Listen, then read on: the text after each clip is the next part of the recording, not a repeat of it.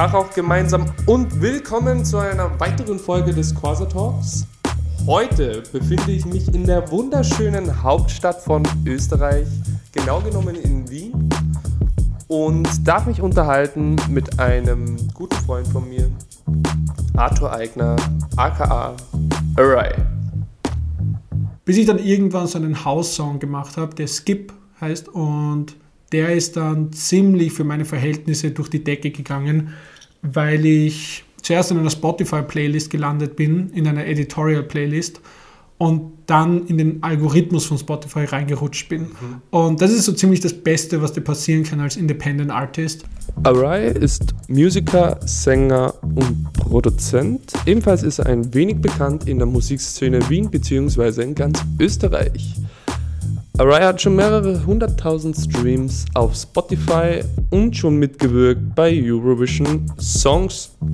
Wir behandeln heute Themen wie zum Beispiel, welche Möglichkeiten bieten Social Media für Newcomer und wie man sich richtig positioniert oder auf sich aufmerksam macht. Wir hören jetzt kurz noch rein in seinem erfolgreichsten Song Skip.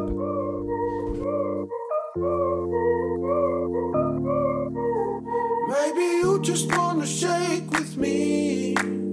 That's alright, just do it. But don't let me know you're so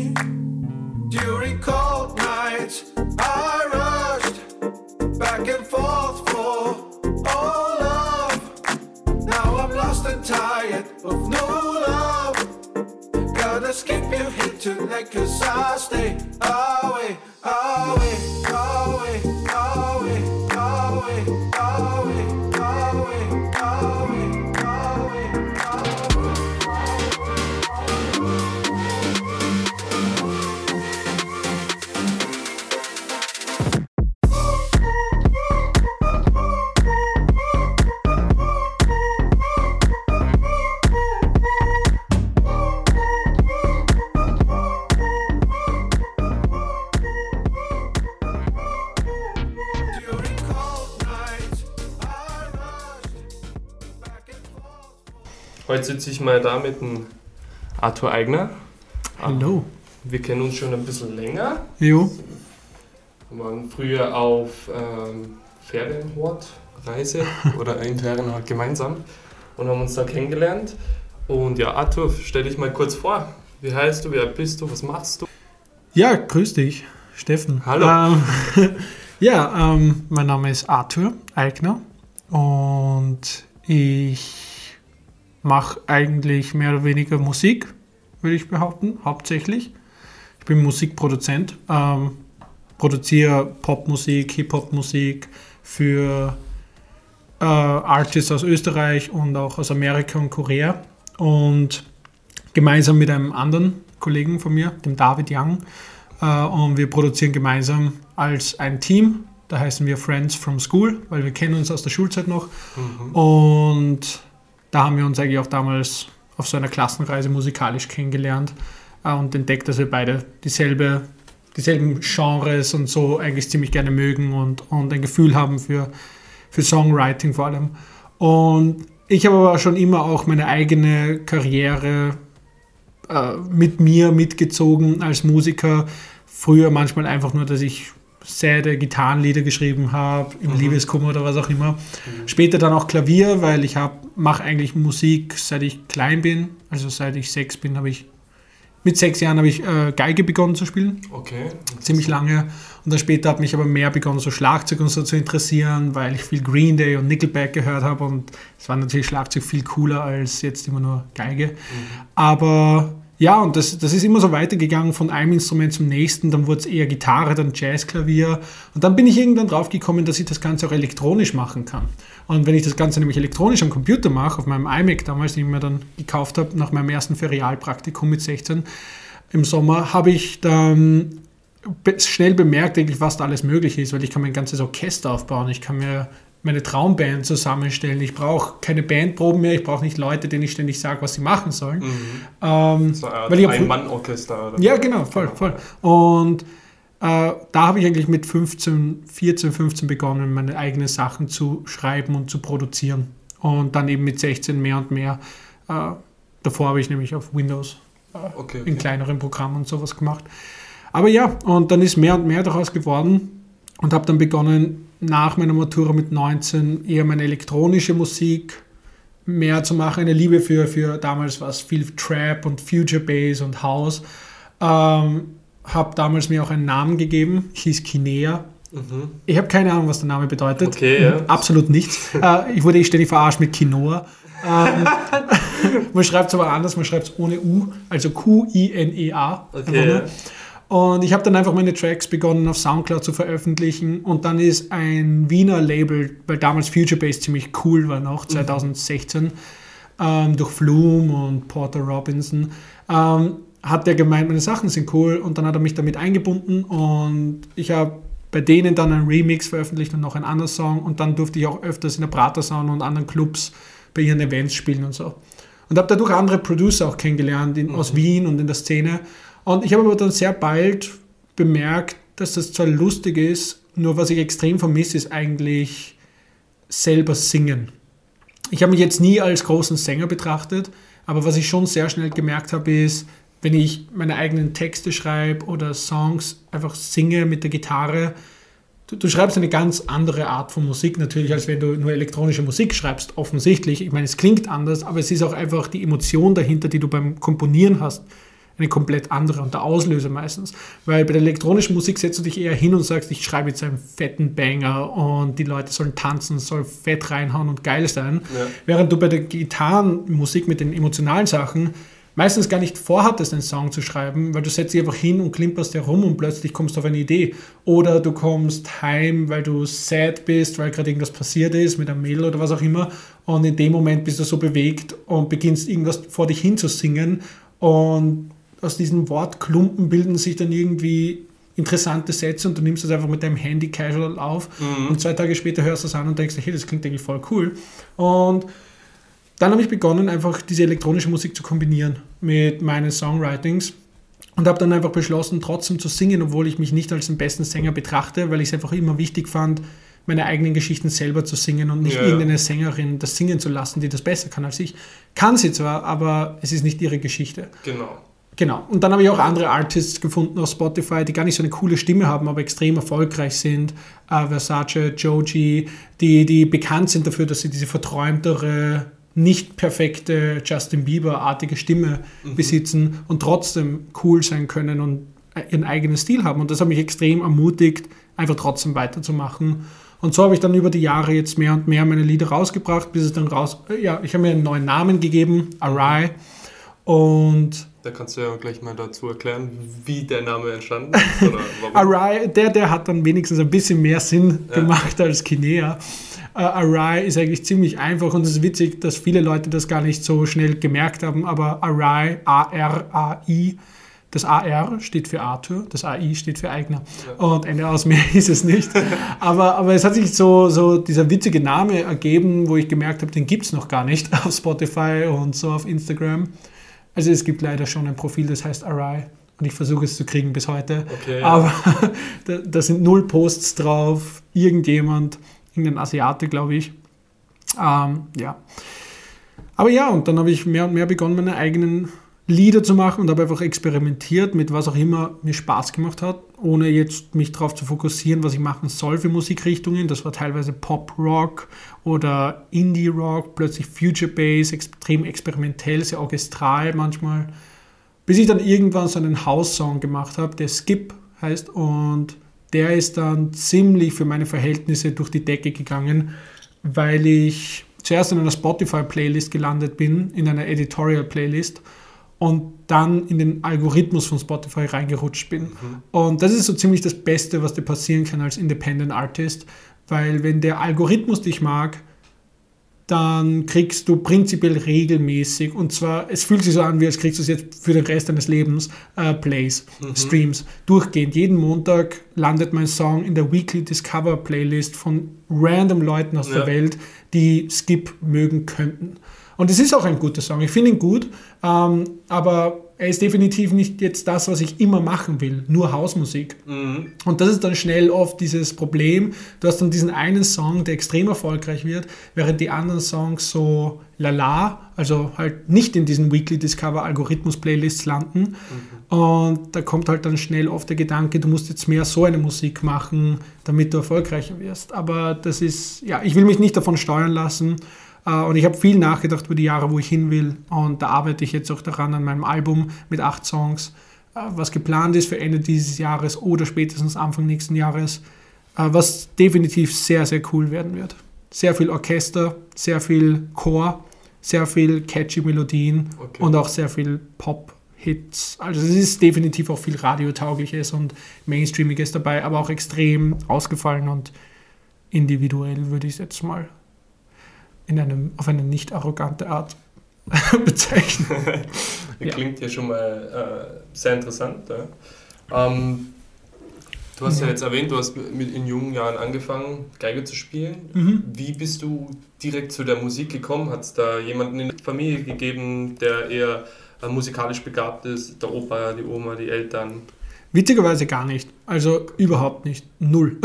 Niemand von, von meinen Vorgängern hat sich eigentlich für Musik wirklich interessiert. Ich weiß, irgendein äh, Halbonkel ist Gitarrenbauer, aber nur als Hobby. Aber er ist eigentlich nicht mal richtig verwandt mit mir. Ich weiß nicht, warum ich, und das wissen meine Eltern und mein, mein jüngerer Bruder, der 19 ist, bis heute auch, Entschuldigung, 20 mittlerweile, ähm, der, ähm, wir wissen es auch nicht, warum ich plötzlich so bin. So anders. ja, wirklich. Es waren alle vom Vorgänger von mir, sie war nicht unkreativ, meine Mutter ist sehr kreativ und witzig, aber sie, sie hat, es, war jetzt nie musikalische Begabung oder Ausbildung oder überhaupt ein Instrument. Niemand von meinen Vorgängern hat eigentlich wirklich ein Instrument gespielt.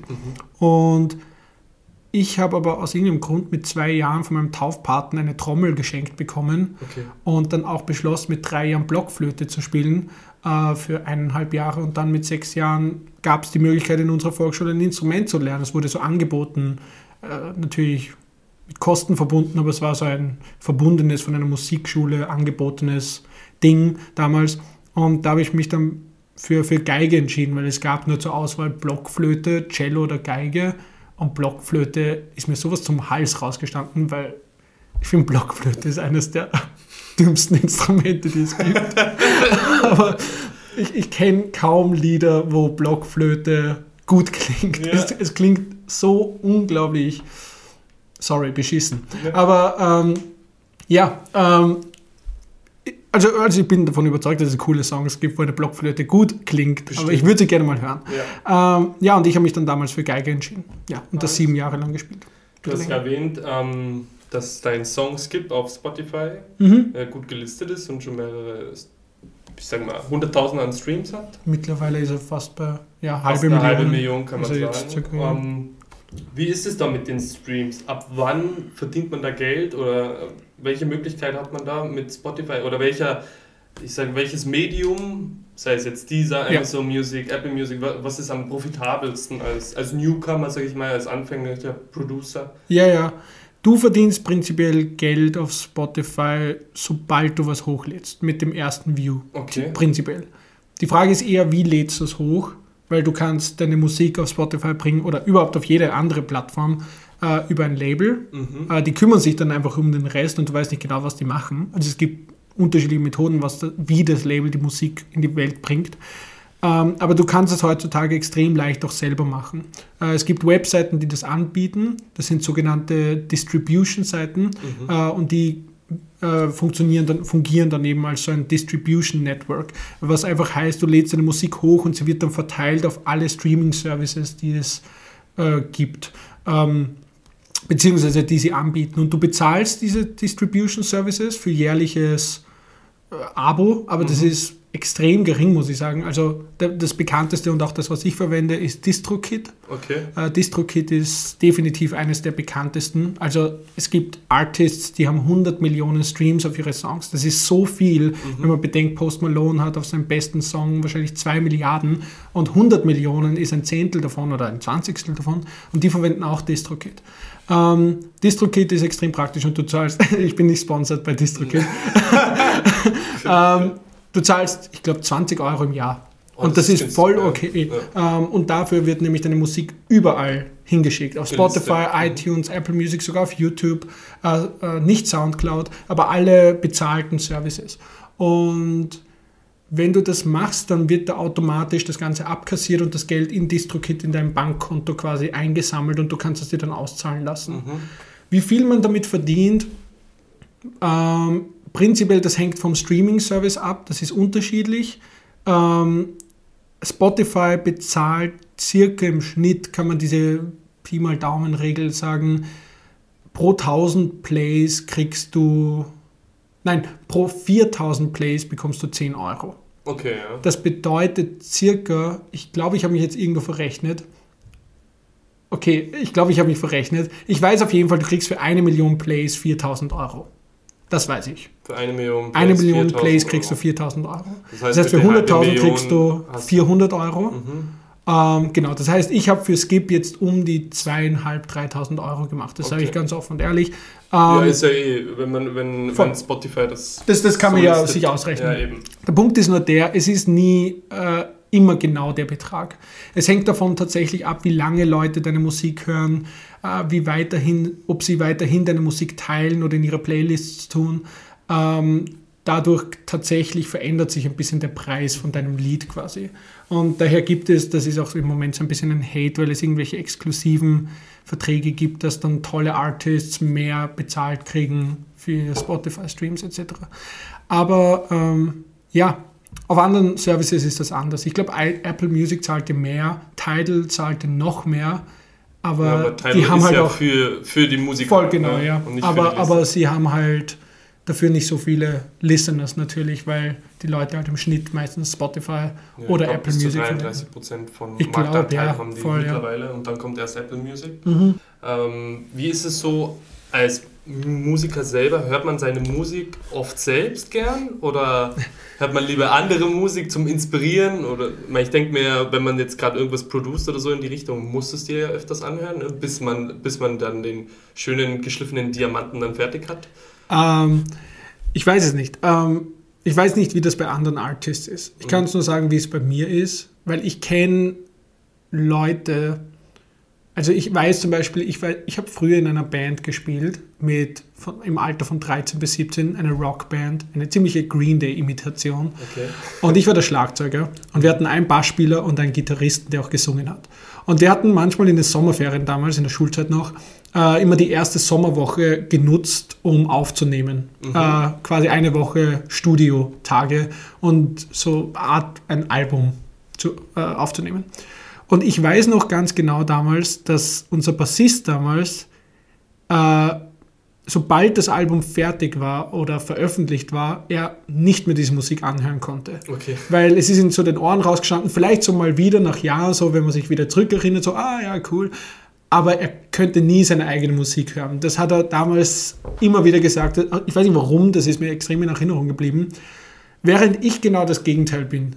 Also, wenn ich auf der Straße gehe oder in der Straßenbahn sitze oder wo auch immer und ich höre Musik, ich würde behaupten, ich höre seit Jahren zu 95 Prozent entweder meine eigene Musik auf Spotify oder hauptsächlich eigentlich eher meine Sprachmemos, meine ganzen Ideen für Lieder und höre enorm wenig andere Musik.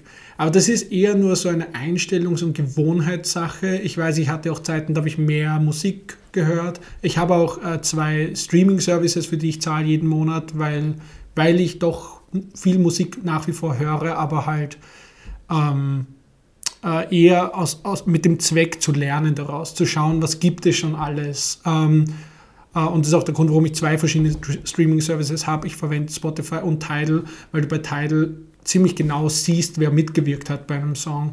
Während du bei Spotify zwar das auch siehst, aber wesentlich begrenzter. Mhm. Äh, und bei Tidal siehst du enorm viele Details und ich finde das extrem spannend, weil du kannst dann diesen Leuten auf Instagram folgen und davon lernen, ähm, wenn du siehst, wer das produziert hat oder wer da mitgesungen hat, weil die oft dann gar nicht so berühmt sind und auf Instagram 1000 Follower haben und du kannst dich leicht mit denen in Verbindung setzen bei großen Produktionen, die da mitgewirkt haben. Äh, und das ist total spannend. Aber ja, also ähm, ja, im Endeffekt, ich höre sicherlich sehr viel meine eigene Musik, um einfach auch ständig zu schauen, gefällt sie mir noch, was wäre, wie würde ich es jetzt machen, was würde ich daran verbessern. Nicht aus dem Grund, weil ich es geil finde und weil ich mich selbst geil Ja. finde oder so, ähm, sondern einfach eher, ja, ich, ich höre es wieder und wieder an, um einfach zu schauen, ist es noch immer gut, was fällt mir jetzt auf beim 1000, 1040. Mal anhören. Ja, Voll cool. Also Ja. sehr interessant. Man hat ja auch, ähm, ich sag mal so, wenn man gern Fußball spielt, hat man ja seine gewissen Ikonen oder Vorbilder, sei Ja. es äh, Ronaldo oder Messi in diese Richtung. Ähm, Im Musikgenre bei dir hast du auch irgendeinen Producer oder Musiker, wo du sagst, boah, da will ich hin, das ist so mein Ziel oder den finde ich klasse. Das ist eine coole Frage, ähm, weil ja, habe ich und ich finde das auch total wichtig, dass man sowas hat. Ich habe äh, früher ähm, mir bald einfach ein Ziel gesetzt. Ich habe mir einfach gedacht, wo würde ich idealerweise sein? Wer wäre ich am liebsten? So, so üb absolut übertrieben. Etwas einfach, wo jeder Freund dich auslacht, weil du sagst, ja, sorry, so weit wirst du nie kommen, okay? Das ist völlig egal. Ich habe mir damals gesagt, am liebsten wäre ich wahrscheinlich einer, entweder wie John Mayer, weil John Mayer ist ein sehr, sehr cooler Typ, der ein bisschen machen kann, was er will und gleichzeitig trotzdem bei immer demselben Label released und äh, natürlich auch Marketing- und Label-Vorgaben einhalten muss, aber trotzdem glaubt ihm jeder mit seiner Musik. Jeder Profi in der Szene weiß, egal was er macht, es wird einen Grund haben, warum er das macht und es ist was vorhersehbar, es ist was voraussehbares, wie sagt man das am besten? Also er, er, er weiß einfach, was er tut ähm, und selbst wenn es ungewohnt klingt, jeder vertraut ihm einfach, dass das gut ist.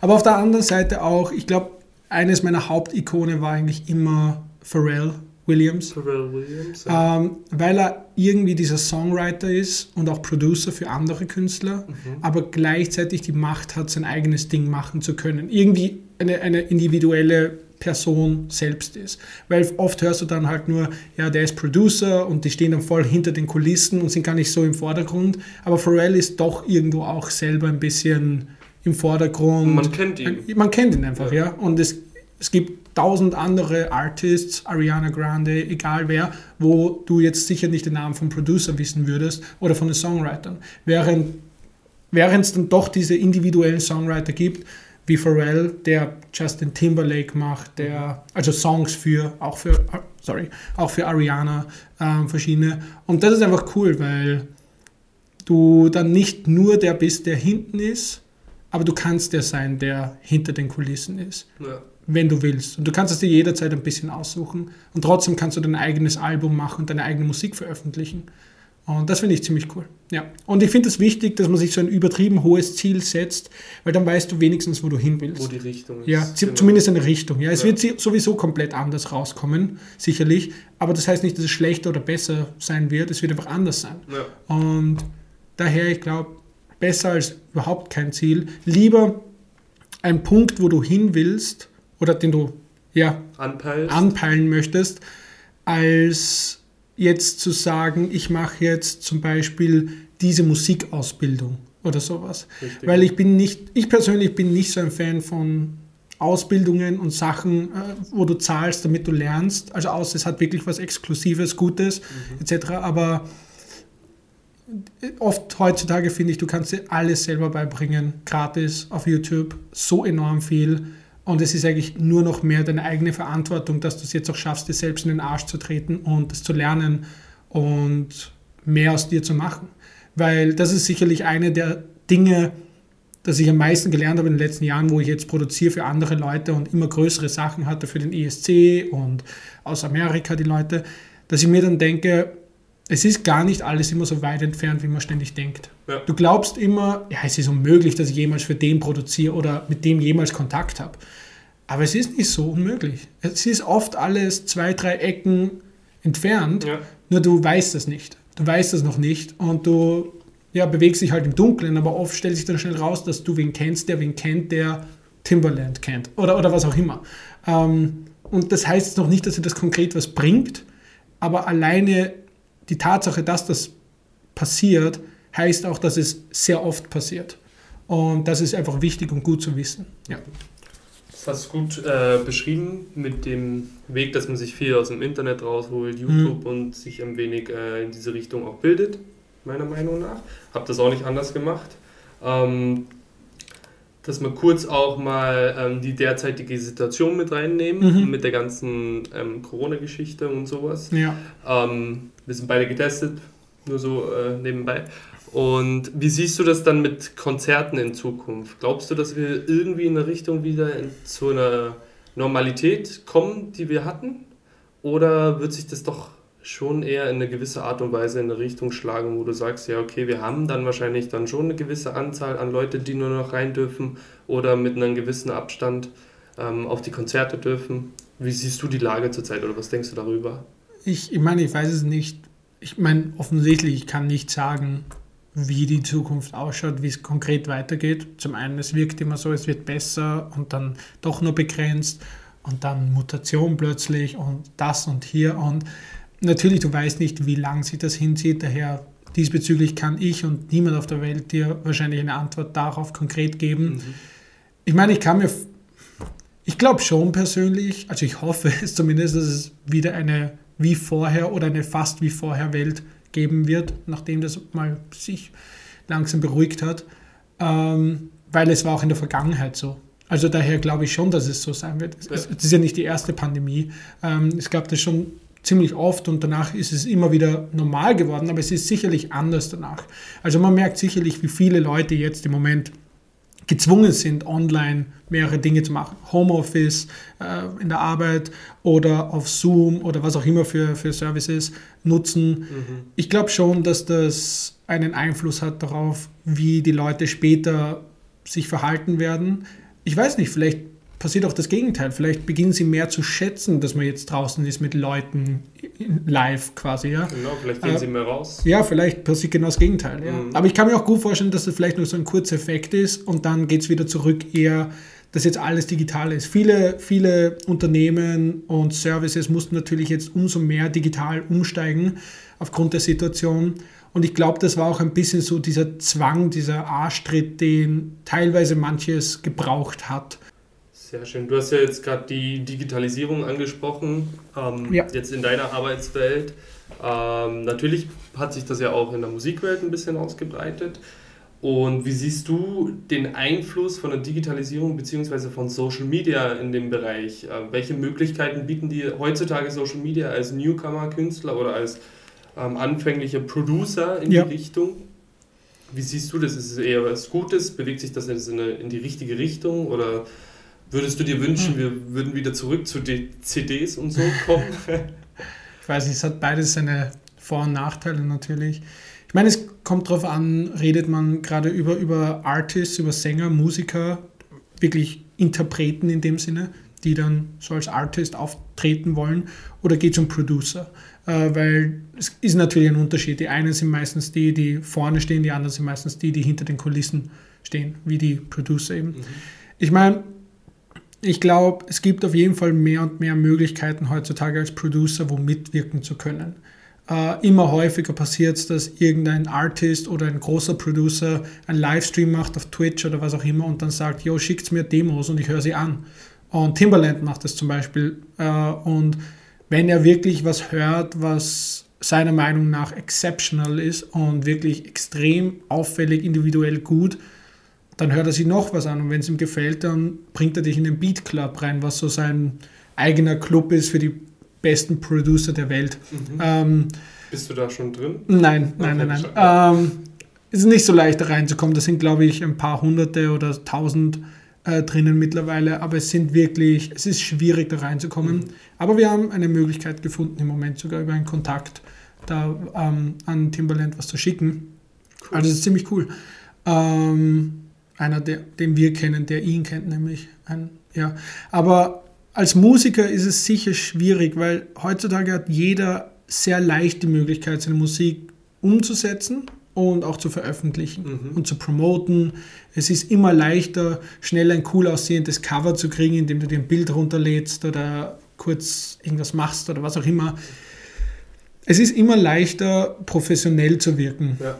ähm, als Musiker. Und ich glaube, dass das gut ist, aber gleichzeitig führt es halt auch dazu, dass es so viele neue Musiker gibt, die du dann gar nicht mehr unterscheiden kannst von denen, die schon ein bisschen länger in der Szene sind.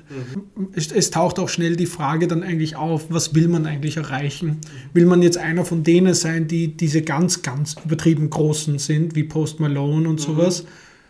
Oder will man irgendwo darunter sein? Weil wenn du irgendwo darunter bist, dann wirst du, glaube ich, nicht so konstant berühmt sein wie die anderen. Also Ja. wenn, du, wenn du Drake bist, dann bist du ständig Drake. Drake. Und jeder kennt immer Drake. Durchgehend. Und jeder, also natürlich, es gibt immer, es gibt natürlich mal Alben, wo mehr Leute hören und dann gibt es ein Album, wo weniger Leute hören, weil sie sagen, ah, das gefällt mir nicht so.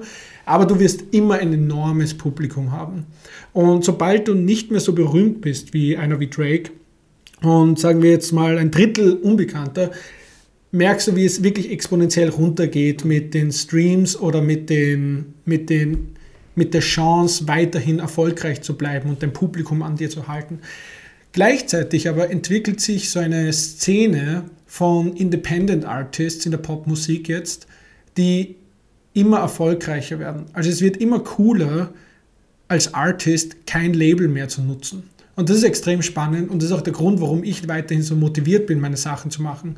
Es gibt Artists, ähm, äh, Chance the Rapper ist ein gutes Beispiel. Das ist ein sehr bekannter Rapper und der ist bei keinem Label. Mhm. Ähm, also es könnte sein, dass ich dass das jetzt nicht hundertprozentig stimmt. Ich weiß nicht genau, war- was da sonst sein, abgeht, mal- aber offiziell ist er bei keinem Label. Und das Ja. kannst du auch nachschauen, wenn du auf Spotify gehst, da steht darunter Chance the Rapper, LTD, glaube ich. Aber trotzdem, er hat sein eigenes Ding gemacht und, und Versace ist auch so ein äh, Artist. Ähm, es gibt sehr viele von Crow zum Beispiel ist mittlerweile auch selber, Ja, War wusste das- ich nicht. war davor auch bei Chimperator und hat sich Ja. dann selbstständig gemacht in Ja, die weil- Richtung, oder wie man das sagt. Ne? Ja, weil das versuchen halt die meisten natürlich, weil wenn du es einmal rausgeschafft hast, ein bisschen, und du hättest jetzt die Möglichkeit, du könntest jetzt noch erfolgreicher werden mit deinem Label, oder du kriegst jetzt einen kurzen Fallback, Mhm. weil du jetzt nicht mein Label nutzt, aber du hast halt diese paar Fans, die nicht dich mochten wegen dem Label, sondern dich wegen dir, Mhm. die werden dann weiterhin verfolgen, was du jetzt noch machst. Und wenn du jetzt beginnst, deine Musik independent rauszuhauen, dann wirst du wahrscheinlich am Anfang ein bisschen weniger Erfolg haben als vorhin, aber du kannst jetzt machen, was du willst. Und du kannst jetzt echtere Fans sammeln. Du kannst jetzt das machen, was du schon immer machen wolltest. Das, was Labels nicht mögen, meistens. Weil ein Label sagt, na, das, das ist nicht radiotauglich oder der Song ist länger als drei Minuten oder was auch immer. Du kannst machen, was du willst. Und das merkt man auch, machen sie. Crow hat, glaube ich, eh irgendeinen Song, der heißt Computiful oder sowas. Mhm. Der dauert so neun Minuten oder Mhm. sowas. Und das ist oft sehr schwierig, sowas beim Label zu pitchen. Weil die sehen nicht den Sinn dahin, hinter. Also sie verstehen schon, das ist natürlich so, ja, cool, Kunst, Mhm. aber honestly muss ja nicht sein, oder? Und wenn du aber als Artist sagst, ja, das ist mir aber wichtig, ist mir scheißegal, was dir wichtig ist, Ja. es ist zu wenig Geld dafür, wie viele Minuten vergehen in dem Song. Und ja, das ist dann natürlich diese Sache. Und da bewegt sich jetzt langsam was, merkt man. Dass es cooler wird, independent zu sein und kein Label mehr zu haben. Also ich kann mir vorstellen, dass es irgendwo in eine neue Richtung gehen wird. Dass es eines Tages kaum mehr Labels gibt. Also Mhm. vielleicht noch diese ganz argen Major-Labels. Aber dass es neue Services geben wird, die dann das machen, was Labels machen, nur dass du sie halt zahlst, so wie du jetzt deine Musik halt über DistroKit hochladen kannst, Ja. dass du dann irgendwelche Promotion, irgendwelche besseren Promotion-Services hast, als jetzt nur Instagram-Werbung zu zahlen oder für eine Playlist zu zahlen, was ich überhaupt, by the way, absolut nicht empfehle. Aber ja. Ja, ähm, da würde ich, können wir gleich äh, auf zum, zum nächsten Punkt oder zur nächsten Thematik. Ja. Ähm, wie würdest du denn von dir aus sagen, wie sollte sich ein Producer oder eben ein Künstler im musikalischen Bereich auf sich aufmerksam machen am besten? Mm, Wenn du schon sagst, ja, okay, Instagram äh, Werbeschaltung ist jetzt nicht gerade so vorteilhaft. Man kennt es ja von Fero oder Mero, ne? die haben es ja wirklich gut gemacht. Die hatten sich damals die Accounts gekauft in Ja. einer größeren Abonnementenzahl und haben danach dann einfach Instagram-Werbung geschalten, haben halt die richtige Zielgruppe getroffen dadurch Ja. und sind dann halt so erfolgreich geworden. Ne? Ja, ich meine, ich habe keine Erfahrung, wie das ist, wenn man ähm, Instagram-Channels kauft Mhm. oder sowas. Ich meine, ich weiß auf jeden Fall, Instagram-Werbung zu bezahlen ist irgendwie, ich finde es effizienter, wenn du dein Geld nimmst, in ein Paket reinsteckst und ins Wasser wirfst oder, oder in die Donau wirfst oder Mhm. was auch immer.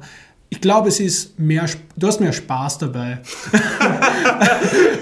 Du hast Ja. wenigstens ein bisschen Spaß, weil ich habe immer wieder gemerkt, du, du kannst dein Geld so zum Fenster rauswerfen, wenn du für Instagram und Facebook Werbung zahlst. Erstmal, ich weiß natürlich, dass es extrem fein drauf ankommt, wie du diese Werbung einstellst, weil Facebook empfiehlt dir oft irgendwelche Einstellungen und Filter, die dann meistens gar nicht so produktiv sind, das ist ganz bekannt. Aber selbst wenn du der Experte bist, manchmal ist es gut, aber es kommt sehr aufs Produkt an und auch sehr auf dein Zielpublikum, was du gerade hier bewirbst. Und da kann schnell passieren, dass du sehr viel Geld raushaust und das eigentlich besser woanders investieren hättest können. Ich glaube, so als Artist, wenn du beginnst, je nachdem, ob du jetzt Producer bist oder, oder Musikkünstler, so an sich, ähm, ich meine, offensichtlich, es geht nicht ohne ein Instagram-Profil. Das ist irgendwie. Also Social Media. ja, Ja. ich glaube, Instagram ist auf jeden Fall eigentlich das Wichtigste. Oder eigentlich das Wichtigste ist wahrscheinlich, dass du ein Spotify hast. Ähm, ich glaube, das Ziel ist es eher, dass du Follower auf Spotify kriegst. Das solltest du eher dir zum Ziel machen. Äh, der Grund dafür ist einfach, wenn du Musik veröffentlichst, dann landet es bei ihnen in ihrem Radar oder äh, wird ihnen random vorgeschlagen als nächster Titel. Und das ist hundertmal effektiver, als wenn du nur Instagram-Follower hast. Wenn du jetzt glaubst, ich mache jetzt Werbung für mich oder ähm, ich versuche jetzt für Follow for Follow irgendwie neue Follower zu kriegen. Das heißt noch nicht, dass sie jetzt auf irgendeinen Link klicken, der in deiner Bio steht und jetzt deine Musik anhören. Und selbst wenn, dann sind es irgendwelche Leute, die vielleicht gar nicht deine Musik mögen. Und Leute, die dir auf Spotify folgen, folgen dir meistens aus dem Grund, weil sie deine Musik bereits mögen. Und das ist natürlich tausendmal effizienter. Ähm, ja, also das ist definitiv was, was ich empfehlen kann, zu versuchen, auf Spotify möglichst viele Follower zu kriegen. Und sonst, ja, versuchen aus sich herauszugehen. Ähm, Leute wollen Fotos von dir sehen als Artist. Ähm, sie wollen sehen, was du machst. Sie wollen das Gefühl haben, dass du ein Mensch bist, der so ist wie sie. Sie wollen nicht das Gefühl haben, dass du irgendein untouchbarer, fetter, großer Künstler bist. Sie wollen das Gefühl haben, dass du wie ein leibender, cooler Typ bist, den sie kennenlernen wollen, den sie gerne als Freund ähm, hätten. Ähm, daher, ich finde es persönlich wichtig, nett zu sein, zu seinen Followern, auf Kommentare ab und zu zu antworten. Ähm, oder auf Nachrichten. Ja, Ja. finde ich extrem wichtig. Oder auch eben auf Nachrichten. äh, Und auch einfach offen und ehrlich zu sein. Es gibt natürlich immer wieder, also ich meine, ich merke es bei mir auch, Leute schreiben mich an und sagen so, wow, ja, ja, deine Musik ist so cool. Übrigens, hier ist mein Song, magst du den auch mal anhören, kannst du ihn mal teilen? Und dann sage ich halt oft so, ähm, schau, ich teile das, was mir gefällt. Ich höre es gerne an, ich sage dir auch gerne meine Meinung, wenn ich die Zeit dafür habe. Noch habe ich natürlich, also noch habe ich das Glück, dass mich jetzt nicht 100 Art, äh, Leute pro Tag anschreiben. Im Schnitt schreibt mich, glaube ich, einer pro Tag an. Und die kommen witzigerweise alle von Spotify. Ja. Und das finde ich dann so lustig, dass die Leute mich auf Spotify entdecken und dann erst auf mein Instagram rübergehen. Und das sind dann nämlich auch die Follower, die du eigentlich willst. Weil das sind die Leute, die aus dem Grund herkommen, den du eigentlich am liebsten willst, nämlich deine Musik. Ja. Und nicht, weil du ein gutes Instagram hast oder weil du toll ausschaust oder was auch immer. Und das ist das Wertvollste. Und ich hatte einmal den Fall, da hat mich eine Person angeschrieben, das ist der Manager von Kaigo. Und der hat mich randomly auf Instagram angeschrieben. Und ich war zuerst so, wer ist der Typ? Verified, 100.000 Follower. Sehe ich so Bilder mit Kaigo und dann merke ich so, das ist der Manager von Kaigo. Und er hat mir einfach geschrieben und hat gesagt so, yo, hab deine Musik auf Spotify gefunden und echt coole Songs. Und ich war so, what? Erst einmal, wie bist du auf mein Profil gekommen? Und dachte ich mir, das heißt, er hat meine Musik über Spotify gefunden und dann hat er noch beschlossen, wahrscheinlich ist er enorm busy, Mhm. jetzt mich auf Instagram zu suchen oder zumindest auf Spotify auf Instagram zu klicken und mir das zu schreiben. Und das finde ich halt ziemlich cool. Und das ist auch viel mehr wert und viel, beson viel mehr besonders, wenn es eben über Spotify kommt. Daher glaube ich, es ist sehr wichtig, dass du eben versuchst, auf Spotify dich zu etablieren, obwohl es noch sehr ungewohnt ist, dass du viele Follower auf Spotify hast. Das ist nicht so ein Thing. Du sagst Mhm. eher, ich habe viele Instagram-Follower. Aber die Spotify-Follower sind eigentlich die, die dir wirklich dann was bringen. Die Instagram-Follower sind eher die, die dein Image, deine Ausstrahlung sehr ähm, verkörpern. Also wenn jemand auf dein Instagram geht und du siehst, der hat 100.000 Follower, dann bist du gleich so, okay, gut, der, der ist berühmt oder was Ja, auch immer. Ich kenne ihn nicht, aber anscheinend ist er jemand, der viele Anhänger hat, obwohl das gekaufte Fans sein könnten. Ja. Natürlich. Aber im Endeffekt, es wirkt sich nicht so auf die Streams tatsächlich aus. Äh, vor allem langfristig. Und du willst es langfristig haben.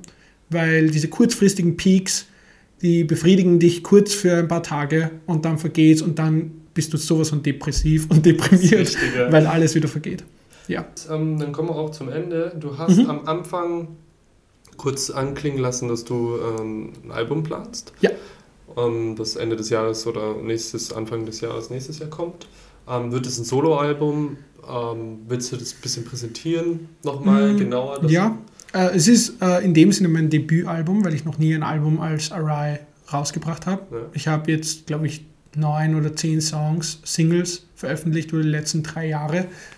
Ähm, und das ist definitiv, also das Album, äh, es hat schon einen Namen, einen fixen und die Lieder sind auch schon alle fix drauf. Willst du das schon leaken oder noch nicht? Äh, ich kann sagen, wie es heißt. Ähm, ich mag den Namen ganz gerne. Ja. Es heißt Common Issues. Okay. Und es ist mehr oder weniger eigentlich, es ist teilweise sehr anders als das, was ich bisher gemacht habe. Gleichzeitig aber ist es eine Kombination aus all dem, was ich je gemacht habe.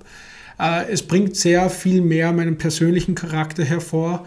Es ist sehr unterhaltend. Es ist legit teilweise lustig. Also es ist witzig. Ja, cool. Du, du, du lachst teilweise beim Hören, weil entweder irgendwas Weirdes plötzlich passiert oder weil die Texte witzig sind. Ähm, gleichzeitig, es, es bringt sehr meinen Charakter hervor, weil ich betrachte mich als einen sehr, äh, ja, zum einen sehr energievollen, aber gleichzeitig ein bisschen introvertierten und manchmal auch schüchternen, manchmal auch ein bisschen dummen äh, Charakter, verwirrten, verträumten Menschen. Ähm, aber trotzdem merke ich sehr viel, was passiert und das kommt da sehr durch. Und dann überhaupt die musikalische Untermalung, da tobe ich mich sowas von aus. Also es sind acht Songs, die drauf sind. Es ist sehr viel Pop, sehr viel Hip-Hop, äh, vermischt aber mit viel fetten, fetten Chor und Orchester. Also es klingt sehr musical-artig teilweise, Mhm. aber es ist, wie gesagt, sehr unterhaltend und ich kann es kaum erwarten, das mal zu präsentieren. Und äh, es wird ein, zwei Featurings drauf geben. Eines ist eh schon fix. Ähm, über das andere weiß ich noch nicht, ob das drauf gehört oder nicht. Aber es ist definitiv das Album, was, was mein Traumalbum wäre. Kein einziger Song soll drauf sein, wo ich mir dachte, der musste sein wegen den Streams oder Mhm. der musste sein, weil ein Label den will oder, oder was auch immer. Jeder Song steht für sich, ist sein eigenes Ding und ja, ja. Ich, definitiv ein Ding, wo ich finde, man versteht das Album erst richtig und es macht erst richtig Sinn, wenn man es von Anfang bis Ende einmal komplett durchhört. Ja. Weil sehr viele Details drin sind, auch in den Übergängen zwischen den Songs. Ähm, es erzählt eigentlich fast eine Geschichte, aber ein bisschen eine abstrakte. Und ja, es ist mehr oder weniger eine Ansammlung von Common Issues, wie es der Name sagt. Probleme, die die meisten Leute kennen, ähm, über die man aber noch gar nicht so nachgedacht hat, dass das Probleme sind. So ganz alltägliche Sachen, aber oft auch sehr viel, sehr viel Liebesthemen auch Mhm. äh, verbunden oder allgemein. Ja, ja. Also ziemlich witzig. Ja, sehr schön. Also würde ich mich dann erstmal bedanken für Ja, das Gespräch. Ähm, was man kurz zusammenfassen kann, ist bestimmt, äh, das, ähm, in einem Satz würde ich jetzt mal sagen, be you, be true, oder? Mhm. Für alle anderen, die was irgendwie in diese Richtung was äh, einschlagen wollen. Ja, Und wir werden dann natürlich, wenn das Album dann draußen ist, dann mal reinhören. Ja. Und das dann auch präsentieren, auch bei uns auf der Seite. Und ich bin ja sowieso großer Selbstfan von dir, also äh, komme ich da gar nicht von weg. ja. Und ja, sag danke und vielleicht hören wir uns irgendwie in einem Ja, Jahr oder so nochmal zu einem zweiten Podcast und sehen, wie weit ja. du denn schon gekommen bist. Nach dem Album können wir mal schauen, Ja, was draus geworden ist. perfekt. Okay, passt, Alles cool.